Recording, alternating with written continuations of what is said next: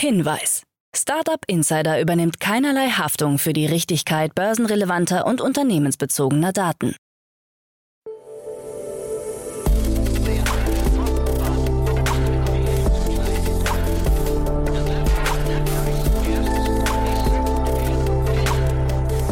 Startup Insider Daily.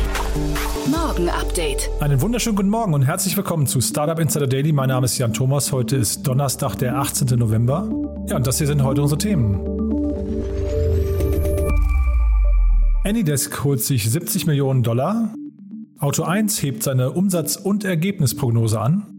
Georg Kofler und sein Startup Coro streiten über die Firmenbewertung.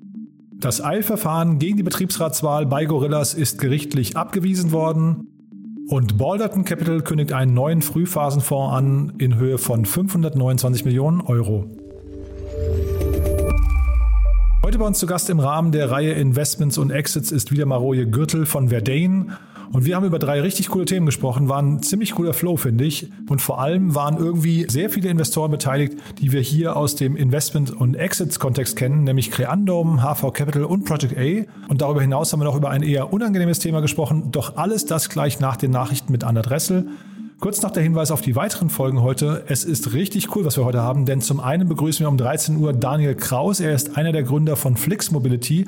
Ja, und es hat jetzt etwas länger gedauert, dass wir den Termin gefunden haben, aber umso mehr freue ich mich, denn wir sprechen natürlich über die Greyhound-Übernahme ein super spannendes Thema. Ja, und wir sprechen natürlich auch über die Frage, wohin kann sich eigentlich Flix Mobility noch entwickeln? Da geht ja wirklich die Post ab. Das Unternehmen hat natürlich mit Corona eine sehr harte Zeit gehabt, aber ja, meldet sich zurück mit so einer Übernahme. Von daher sehr, sehr spannend. Das um 13 Uhr und um 16 Uhr ist es nicht minder spannend. Dann begrüße ich Eckbert Schillings, den Chief International Business Officer von Leifen.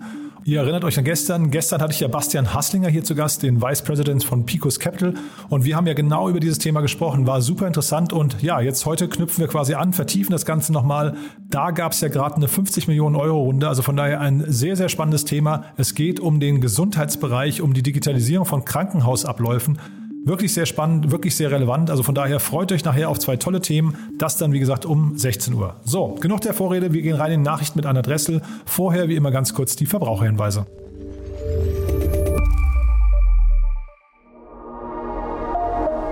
Werbung Sie lernen regelmäßig spannende Kontakte auf LinkedIn kennen und möchten sie in Ihr CRM-System übernehmen? Leadjet fügt mit nur einem Klick neue Kontakte aus LinkedIn hinzu, synchronisiert Nachrichten, aktualisiert Adressen und findet E-Mails. Alle CRM-Daten können sogar direkt in LinkedIn bearbeitet werden. Sparen Sie Zeit, arbeiten Sie effizienter und verkaufen Sie mehr. Jetzt auf leadjet.io kostenlos testen und zusätzlich ein von HubSpot limitiertes 90-seitiges Social Selling E-Book mit LinkedIn Secret Secrets und Growth Hacking Tipps erhalten. Das war die Werbung. Und jetzt geht es weiter mit Startup Insider Daily. Nachrichten. So, so, we gotta get some money. Anydesk holt sich 70 Millionen US-Dollar. Die Gerüchte der vergangenen Wochen haben sich bestätigt. Der Remote-Software-Anbieter und Teamviewer-Konkurrent Anydesk hat seine Finanzierungsrunde abgeschlossen. Dabei investieren General Atlantic, Inside Partners, Equity Ventures und Possible Ventures zusammen insgesamt 70 Millionen US-Dollar in das Stuttgarter Unternehmen. Die Bewertung des Startups wird dabei laut TechCrunch mit rund 600 Millionen Dollar angegeben. Dazu Philipp Weiser, CEO und Mitbegründer von Anydesk, unser Ziel war es, die schlankste und kleinste Software zu entwickeln, die für die meisten Leute am einfachsten zu bedienen ist. Auto 1 hebt Umsatz- und Ergebnisprognose an. Der Gebrauchtwagen-Online-Händler Auto 1 hat nach einem Rekordquartal seine Umsatz- und Ergebnisprognose für das Gesamtjahr angehoben.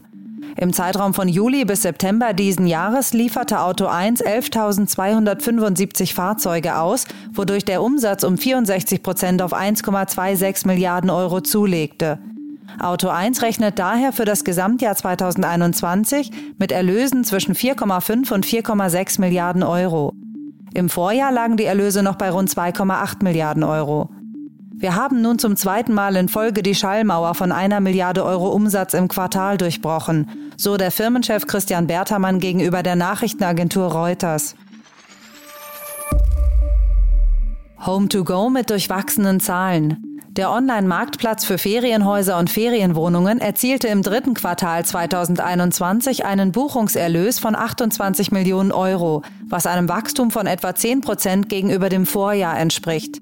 Dabei konnte Home2Go seinen Umsatz im gleichen Zeitraum um 27,1 Prozent zum Vorjahr auf 43,6 Millionen Euro steigern. Zeitgleich fiel das operative Ergebnis wegen hoher Kosten für Marketing und Sales sowie Verwaltung auf minus 81 Millionen Euro gegenüber plus 12,75 Millionen Euro im Vorjahr. Die Zahlen sorgten für Verunsicherung an der Börse, weshalb die Aktie in den vergangenen Tagen starke Einbußen hinnehmen musste. Patrick André, Mitgründer und CEO von Home2Go, wertete die Zahlen dennoch als Erfolg. Die kräftige Erholung der Reisenachfrage, vor allem bei Nah- und Inlandszielen, die im zweiten Quartal 2021 verzeichnet wurde, hat sich im dritten Quartal auch deshalb weiter fortgesetzt. I don't even know what we're arguing about here.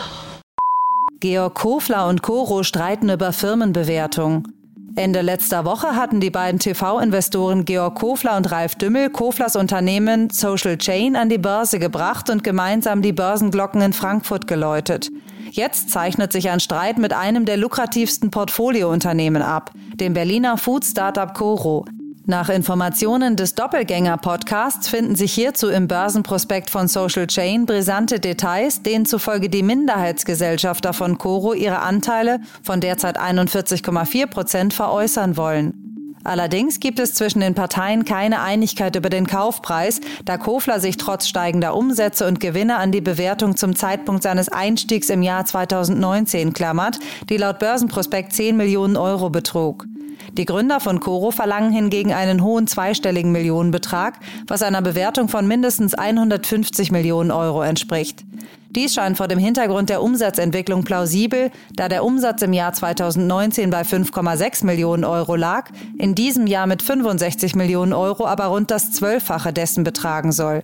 Der seit vier Monaten währende Disput soll nun vor dem Berliner Landgericht geklärt werden. They have come to a decision. Betriebsratswahl bei Gorillas kann stattfinden. Das hat das Arbeitsgericht der Hauptstadt am Mittwoch entschieden. Damit blieb der Versuch des Unternehmens erfolglos, die Gründung eines Betriebsrats im Eilverfahren zu stoppen. Beschäftigte des Startups hatten bereits einen Wahlvorstand gewählt, der die Wahl des Betriebsrats vom 22. bis 27. November durchführen soll. Aus Sicht der Unternehmensleitung wurden dabei jedoch formelle Fehler gemacht. So seien etwa nicht alle Mitarbeitenden an allen Standorten, darunter auch der Hauptsitz, per Aushang informiert worden. Diese Fehler reichten aber nicht aus für eine Unterbrechung der Wahl, erklärte das Gericht.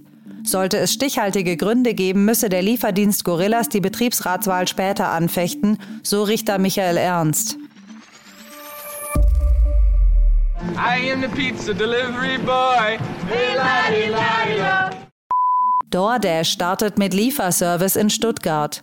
Der US-Lieferdienst DoorDash startete gestern sein neues Deutschlandgeschäft in Stuttgart. Gegenüber dem Handelsblatt sagt DoorDash-Gründer Andy Fang, man werde in der baden-württembergischen Landeshauptstadt zunächst mit 30 Kurieren anfangen. Damit expandiert das Unternehmen nach Australien, Kanada und Japan nun auch nach Europa. DoorDash ist nach eigenen Angaben das marktführende Lieferunternehmen in den USA. Der börsennotierte DoorDash-Konzern hatte vergangene Woche angekündigt, den finnischen Lieferservice Volt im ersten Halbjahr 2022 für 7 Milliarden Euro in Aktien zu übernehmen und möchte dennoch vorerst unter eigener Flagge in Stuttgart starten. Auch die Deutschlandzentrale in Berlin solle weiter ausgebaut werden. Zu einer möglichen Expansion des Restaurant-Lieferdienstes in weitere deutsche Städte sagte Fang nichts. Wiener Startup Cybershoes baut VR-Schuhe. Seitdem Facebook sein Metaverse angekündigt hat, gewinnt auch Virtual Reality VR zunehmend an Bedeutung. Die Idee dahinter ist, dass man sich durch VR durch ganze 3D-Welten bewegen und unterschiedliche Bereiche des Lebens in das Metaverse verlagern können soll. Das Wiener Startup Cybershoes hat hierfür ein Gerät entwickelt. Hierbei handelt es sich um Wearables für die Füße, die den Userinnen und Usern realistische Gehbewegungen in Videospielen und im Metaverse ermöglichen sollen. Um sie zu nutzen, muss man in einem Drehsessel sitzen und auf einer Fußmatte Geh- und Springbewegungen mit an den Füßen angeschnallten Cybershoes durchführen. Diese verfügen über Rollen, wodurch man sich nicht fortbewegt. Die Bewegung ist Cybershoes zufolge gut für die Beine und die Wirbelsäule, ebenso wie für die Fitness. I have an announcement to make. Balderton Capital kündigt neue Frühphasenfonds an. Der Londoner VC Balderton Capital hat seinen zweiten Fonds in diesem Jahr lanciert, der zugleich auch sein bisher größter Fonds für Startup in der Frühphase ist. Dieser ist mit Kapital in Höhe von 529 Millionen Euro ausgestattet und fokussiert sich auf europäische Startups mit globalen Ambitionen. Balderton Capital wurde vor 21 Jahren gegründet und hat seither fast 300 Investitionen getätigt, von denen alleine in diesem Jahr 13 den Status eines Unicorns erreicht haben. Der Managing Partner bei Balderton Capital, Bernard Liotto, kommentierte den Schritt, wir sind in eine neue Ära eingetreten, in der wir in der Lage sein werden, in einem anderen Tempo zu arbeiten. Unser Übergang von Europas führendem Series A-Investor zu einem mehrstufigen Fonds gibt uns mehr Feuerkraft und Flexibilität und hilft uns, mehr versteckte Perlen unter Europas Startups zu entdecken. I don't make empty accusations, I have proof. Neue Vorwürfe belasten Activision Blizzard-Chef. Bobby Kotick, der Chef des Spielekonzerns Activision Blizzard, steht weiterhin in der Kritik. Der neue Vorwurf, er soll mehr über Missstände in seiner Firma gewusst haben, als er bislang zugab. Dies geht aus einer Veröffentlichung des Wall Street Journals hervor, der zufolge Kotick in den vergangenen Jahren über mehrere Vergewaltigungsvorwürfe und Diskriminierungen bei Activision Blizzard Bescheid gewusst habe, ohne den Vorstand und Verwaltungsrat darüber zu informieren. Infolgedessen kam es in zahlreichen Büros von Activision Blizzard am Dienstagnachmittag zu spontanen Arbeitniederlegungen. In einer Protestaktion forderten die Mitarbeiterinnen und Mitarbeiter den Rücktritt von CEO Robert Bobby Kotick. Unter der Führung von Kotick werden dem Unternehmen Misshandlung, sexuelle Belästigung, Vergewaltigung sowie eine Morddrohung von Kotick persönlich vorgeworfen. Sein Rücktritt ist überfällig, so die Mitarbeiterbewegung A Better ABK auf Twitter. Nach einer kleinen Werbepause geht es weiter im Programm mit den Kurznachrichten. Startups aufgepasst! Die DB Mindbox, der Startup Hub der Deutschen Bahn, sucht nach innovativen Startup-Lösungen in den Bereichen Operations und Instandhaltung. Ihr habt einen spannenden Lösungsansatz und möchtet diesen gemeinsam mit der Deutschen Bahn umsetzen? Dann noch bis zum 5. Dezember bei der DB Mindbox für das Programm Future of Operations und Maintenance 2022 bewerben. Weitere Infos auf der Website www.dbmindbox.com slash Hashtag Current Calls.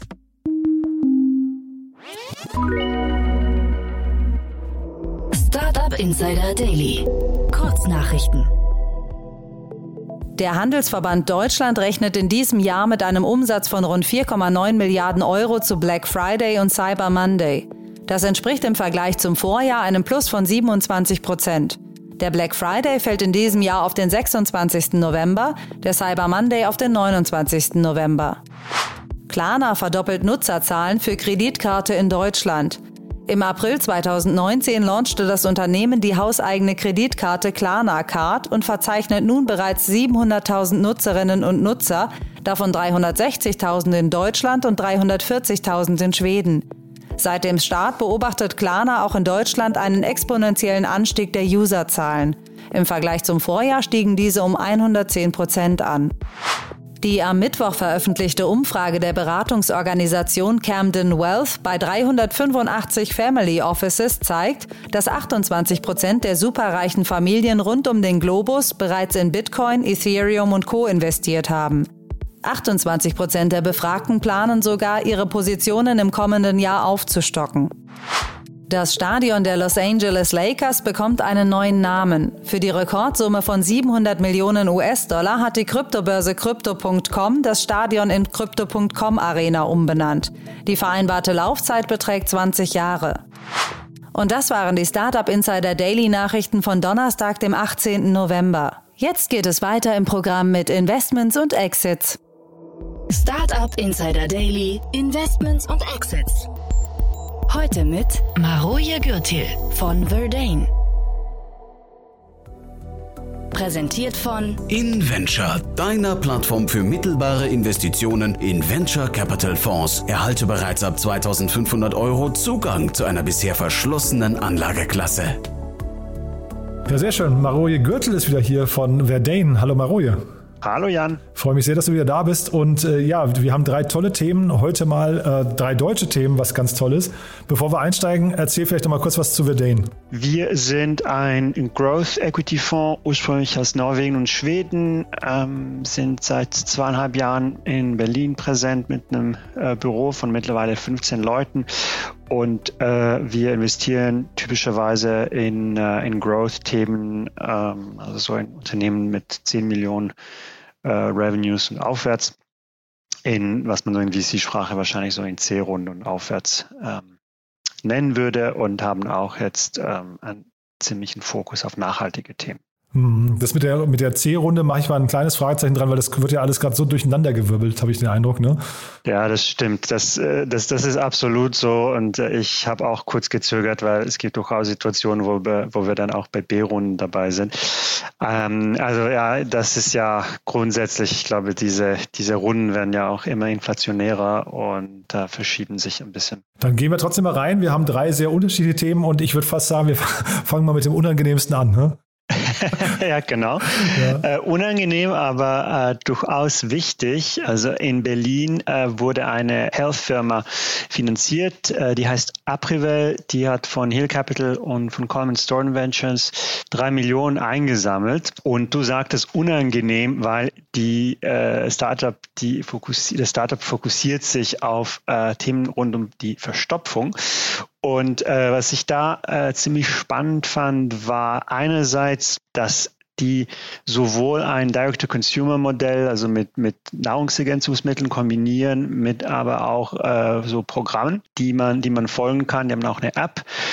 Und sprich, es gibt, eine, es gibt eine äh, Service-Komponente und es gibt eine Produktkomponente. Ähm, grundsätzlich finden wir äh, den, den Health-Markt und auch den Nahrungsergänzungsmarkt sehr, sehr spannend und äh, dieses, äh, dieses Nischenhafte, und das werden wir auch bei den anderen Themen sehen, ist auch so ein bisschen der dritte Punkt. Ja, das sind jetzt Themen, die vor ein paar Jahren wären die vielleicht gar nicht finanziert geworden, aber heute ist, hat sich der Markt so spezialisiert und äh, Firmen gehen ganz gezielt auf ähm, ich würde sagen, Nischenbedürfnisse, die aber dann eine Menge trotzdem sehr große Märkte darstellen, ähm, ein. Und, und das ist ein sehr gutes Beispiel dafür. Ich habe mich sogar gefragt, ob es vielleicht sogar ein, ein Wegbereiter ist für so neue Modelle, wo man so Direct-to-Consumer, du hast es ja gerade schon gesagt, so, also so ein dauerhaftes Abo-Modell, fast so ein Subscription-Modell hat, gepaart mit äh, einer digitalen Komponente. Ne? Ja, absolut. Und ich glaube, das ist auch der Tatsache geschuldet, dass die Konsumenten halt immer mehr auch fordern, auch immer mehr besser diese Modelle kennen und sich auch zunehmend, und das haben wir uns ziemlich genau angeschaut über die letzten Monate, zunehmend auch um die eigene Gesundheit kümmern, äh, sich informieren und ganz gezielt nach Produkten in dem Bereich suchen. Jetzt kenne ich den Markt nicht von, von Zahlen her, aber äh, Verstopfung ist ein Thema, das wahrscheinlich jeder Mensch irgendwie mal äh, kennt irgendwie. Das heißt, man kann sich durchaus vorstellen, äh, ich habe gesehen, ein Monat kostet bei denen 50 Euro, dann gibt es ein drei Monats äh, Subscription äh, höher, gehen die Subscription Laufzeiten nicht. Also ich nehme an, das ist wahrscheinlich so der, der Sweet Spot. Das heißt, sie haben so einen Customer Lifetime Value wahrscheinlich hier von um die 100 Euro, 120 Euro, sowas in der Größenordnung, ne? Richtig, aber ich kann mir gut vorstellen, dass sie dann über die Zeit weitere, äh, weitere Services und weitere Produkte gerade so um das Thema Darm, Darmgesundheit, das auch ein ganz großes Thema ist, dass sie da weitere Produkte entwickeln werden und würden. Also ich weiß es nicht, weil ich nicht mit der Firma gesprochen habe, aber es würde sich auf jeden Fall anbieten. Ja, und Customer Lifetime Value war auch der falsche Begriff, weil es ist ja, das würde ja voraussetzen, man hat nur einmal im Leben Verstopfung, aber es kann ja durchaus sein, man erinnert sich an die gute Lösung, ne? Ja, ganz genau. Und leider ist Verstopfung wie, wie einige andere Themen hat äh, chronisch und äh, daher äh, leider kommt das bei vielen Leuten immer wieder und daher scheint das eine ganz vernünftige Lösung zu sein. Und drei Millionen Euro, also damit kommen die sicherlich erstmal weit, ähm, finde ich erstmal klingt, also ich hätte da nichts dran auszusetzen, klingt nach einem tollen Modell erstmal, ne? Nee, absolut. Und wahrscheinlich, ja, also reicht wahrscheinlich ganz gut, um so in die nächsten Schritte äh, zu gehen, vielleicht auch äh, gewisse Teile des Businessmodells weiter zu validieren und dann in die Skalierung zu gehen. Du, dann lass uns mal zum nächsten Thema gehen. Äh, Yababe habe ich hier stehen und da haben investiert zwei Unternehmen, die auch hier regelmäßig im Investment- und Exit-Teil zu, zu Gast sind, nämlich Creandum und Project A, ne? Genau, die haben eben 15 äh, Millionen in Yababe investiert. Das ist ein Lieferservice für orientalische Lebensmittel äh, aus Berlin, starten auch, äh, also sind schon in Berlin gestartet Und äh, der Hintergrund ist eben Lieferservice, Lebensmittel in einem Nischenbereich, Same Days Delivery. Dahinter, also Investor hinter der Barber war bisher auch äh, Atlantic Food Labs, die äh, jetzt mittlerweile Food Labs äh, heißen und die sich ähm, in sehr vielen Food-Themen auch schon beteiligt haben, unter anderem Gorillas. Und äh, ja, dieses Modell ist halt auch, glaube ich, die logische Weiterführung von, von, von zwei Tendenzen. Also die eine ist äh, diese Tendenz nach mehr Convenience im Lebensmittelbereich. Da gibt's ja, wie wir jetzt alle wissen, in Berlin etliche äh, Mitspieler und Mitstreiter. Und was ich aber fast noch spannender finde, ist diese, dieser Fokus auf äh, einen Markt, der, äh, ich sagen würde, eher unterversorgt wird. Ja, also orientalische Lebensmittel, da gibt es bestimmt eine sehr große Nachfrage in, äh, in Deutschland und in Berlin und ist mir zumindest der erste spezialisierte Lieferdienst, äh, der, der mir da bekannt ist. Und ich denke, dieser, wieder ja, dieser Gedanke von, es gibt bestimmte Nischen, die aber ganz, gar nicht so nischig und so klein sind in Summe, die man jetzt äh, sehr gut erreichen kann über digitale Geschäftsmodelle. Bin ich total bei dir. Ähm, du hast gerade Gorillas angesprochen. Mein Verständnis ist fast, die orientieren sich noch ein bisschen mehr an dem Picknick-Modell, denn man kann hier zumindest, ich habe mir jetzt die App nicht runtergeladen, aber man sieht an den Screenshots, dass man sich sein Zeitfenster auswählen kann. Ja, ähm, weil ich glaube, also das Thema ähm, Gorillas ist ja, da, muss man dieses Thema Fahrer und, und Verfügbarkeit der Fahrer und auch diese, diese, dieses sehr dichte Lagernetzwerk äh, vielleicht nochmal betrachten. Ich glaube, das haben die hier alle nicht, ne? Nee, genau. Also das ist eher wirklich ein, ein Food-Retailer, dem speziell spezialisiert ist und der dann einmal am Tag in einer Zeitspanne liefert, ist natürlich von der Logistik her weit einfacher zu, zu bewältigen als, als die, äh, die Value Proposition von Gorillas, die wie auch manche äh, von uns, die in Berlin äh, wohnen, wahrscheinlich auch gemerkt haben, jetzt auch so ein bisschen mehr Mühe haben in der letzten Zeit innerhalb der versprochenen zehn Minuten zu liefern. Ja, seid ihr da investiert in dem Segment? Wir sind, also wir sind im äh, Lebensmittelmarkt und, und Vertrieb investiert äh, bei Matsmat in Schweden. Ist eigentlich der größte äh, Food Retailer online und ist ein Markt, den wir uns und den ich mir auch insbesondere auch ganz genau in Deutschland anschaue. Also ich kann mir gut vorstellen, dass wir da äh, Investments im deutschsprachigen Raum auch machen werden. Aber jetzt diese Schlacht, die jetzt gerade da äh, herrscht und äh, wahrscheinlich immer noch, also sich wahrscheinlich verschärft auch, ne? Also jetzt kommt ja DoorDash, Foodora hat gerade, äh, äh, Foodpanda hat gerade angekündigt, dass sie noch äh, weitere Städte angehen. Äh, Volt wurde gerade übernommen und so weiter. Also da, da ist ja so viel Bewegung. Das guckt ihr euch erstmal nur von der Seitenlinie aus an. Ja, also ich denke, es ist tatsächlich, es ist extrem kompetitiv im Moment äh, und wird meines Erachtens unweigerlich über die nächsten Monate oder Jahre auf jeden Fall zu einer Konsolidierung des Markts äh, führen. Ähm, wir, wir schauen uns das jetzt nicht, äh, diesen einzelnen Bereich nicht aktiv an, aber die Tatsache, dass äh, Konsumentinnen äh, immer mehr online und möglichst schnell S-Waren und andere Produkte bestellen, ist natürlich ein, ein Megatrend, äh, der jetzt für uns auch wichtig ist. Ob wir jetzt ja in den nächsten Monaten oder auch ein bisschen später da was machen, ist die andere Frage. Aber ich denke auch, dass, dass das jetzt nicht nur, wie manche gemeint haben am Anfang, das ist nicht, nicht bloß ein Corona-Effekt, ja, sondern ich glaube, Konsumentenverhalten ändern sich. Und dadurch werden diese Modelle wahrscheinlich auch tragfähiger. Ob es jetzt in äh, fünf Jahren noch äh, gefühlt zig äh, Mitwettbewerber äh, gibt, das wahrscheinlich nicht. Das wird ganz sicherlich zu einer Konsolidierung kommen über die Zeit. Und äh, also ich frage nur deswegen, ähm, wie, wie kritisch wir das jetzt hinterfragen können, weil was wir jetzt hier sehen mit äh, Yababa, äh, man sagt, man, man differenziert ja immer quasi äh, zwischen Produkt und Feature. Ne? Und ich frage mich jetzt, ist das hier nicht perspektivisch vielleicht auch nur ein Feature? Also was hindert jetzt ein Rewe oder ein Flaschenpost oder Picknick oder so daran, quasi den, den orientalischen, das orientalische Sortiment mit anzubieten und dann auch orientalische Kunden anzugehen? Also grundsätzlich nichts hindert die, aber es ist eben dann immer die Frage im Verhältnis zum Gesamtmarkt, den die bedienen. Ist das ein Invest, das für die äh, wirklich Sinn macht äh, oder wollen sie sich auf den, auf den größeren quasi Markt fokussieren? Das ist das eine. Und das andere ist, ich glaube, wenn du eben in, in gewisse Marktbereiche, die vielleicht etwas nischiger sind, reingehst und da auch kommunizierst, kannst du auch eine, eine andere Kundenbindung schaffen. Authentischer wirken, äh, unmittelbarer.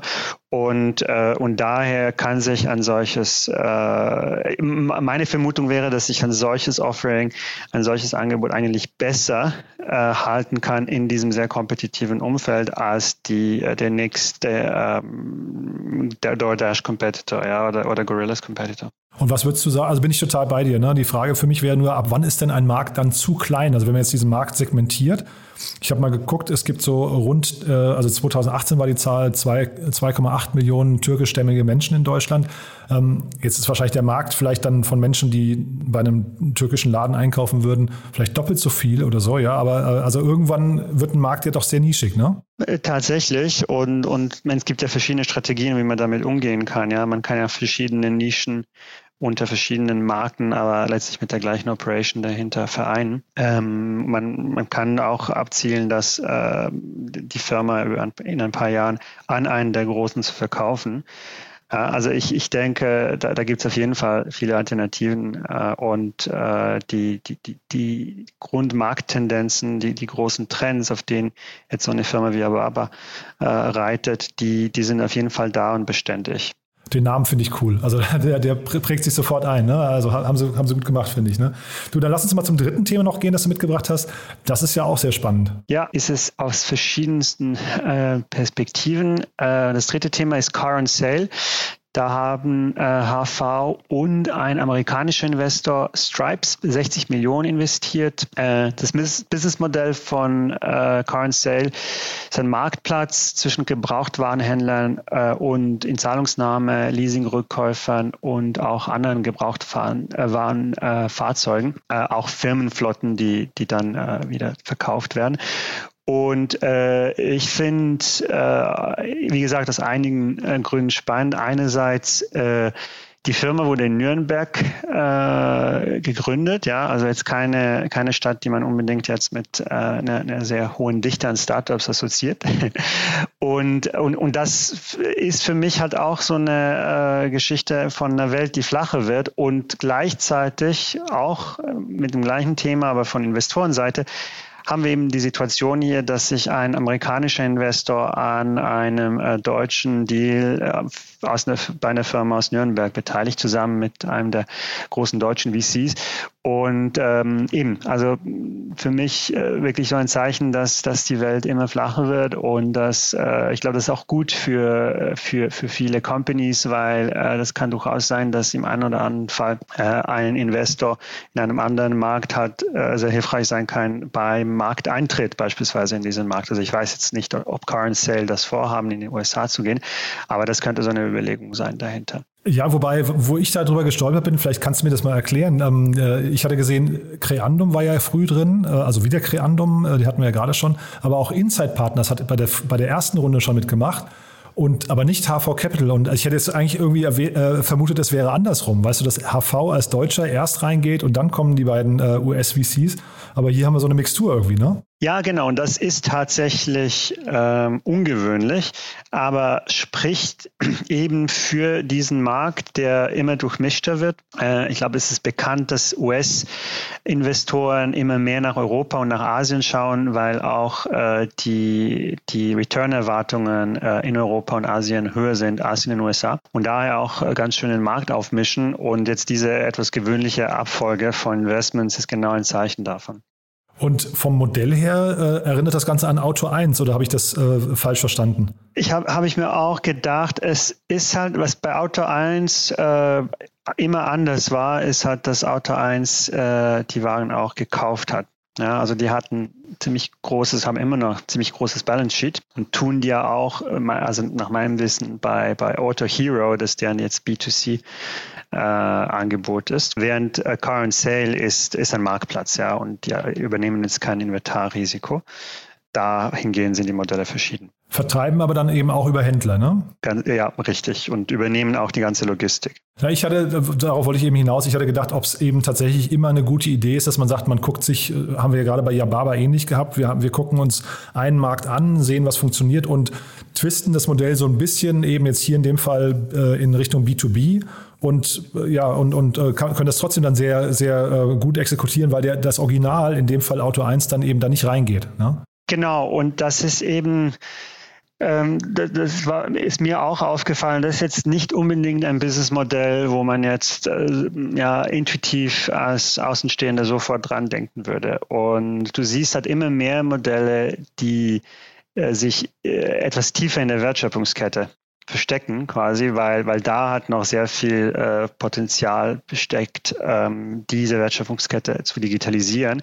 Ja, so die in Anführungsstrichen einfachen Businessmodelle, die wurden schon lange digitalisiert und jetzt dringt diese Digitalisierung immer, immer tiefer äh, ein in, in die verschiedenen Zweige von Industrien. Und aber ich glaube, äh, ja, und eine Sache, die jetzt auch sehr stark für die Firma spricht, ist, dass einer, äh, also der Daimler äh, Vorstandsvorsitzende da auch investiert.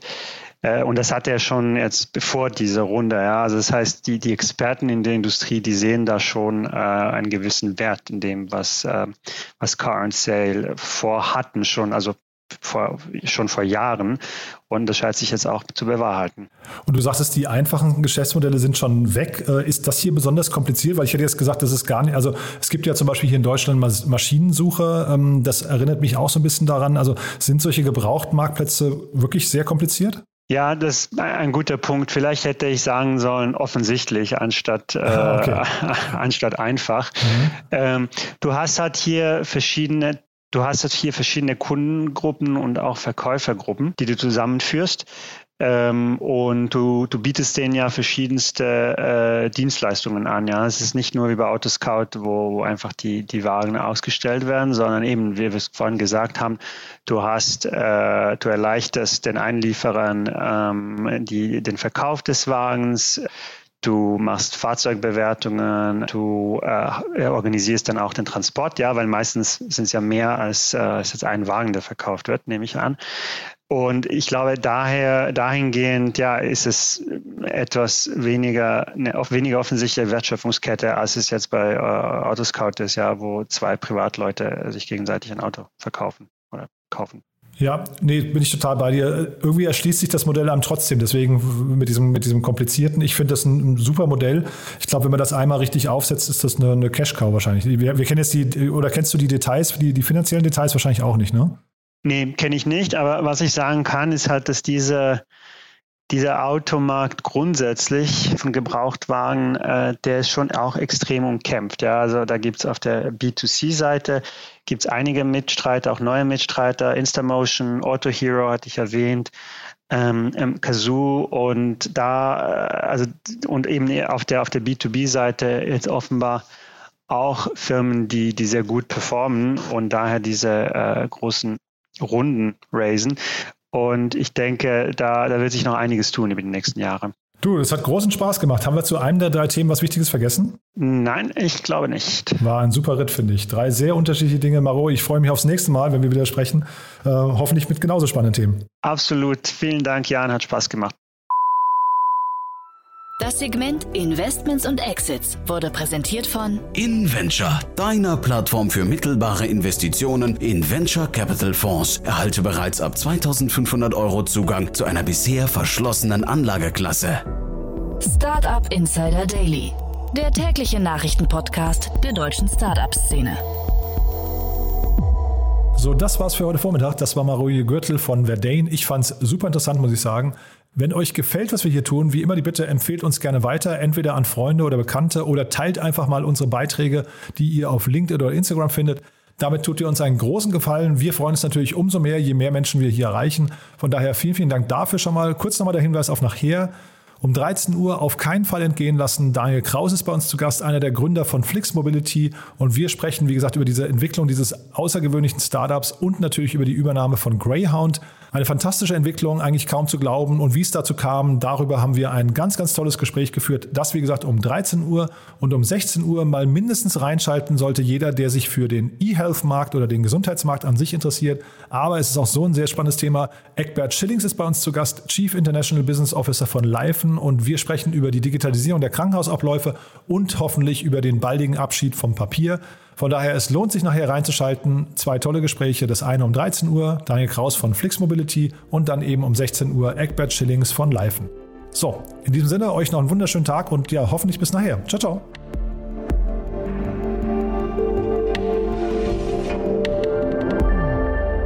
Folge wurde präsentiert von Leadjet, dem Nummer 1 Tool, wenn es um das Verbinden Ihrer CRM mit LinkedIn geht. Ersparen Sie sich das mühsame Kopieren, Einfügen und Anreichern von Kontaktdaten aus LinkedIn in Ihr CRM und testen Sie selbst auf leadjet.io.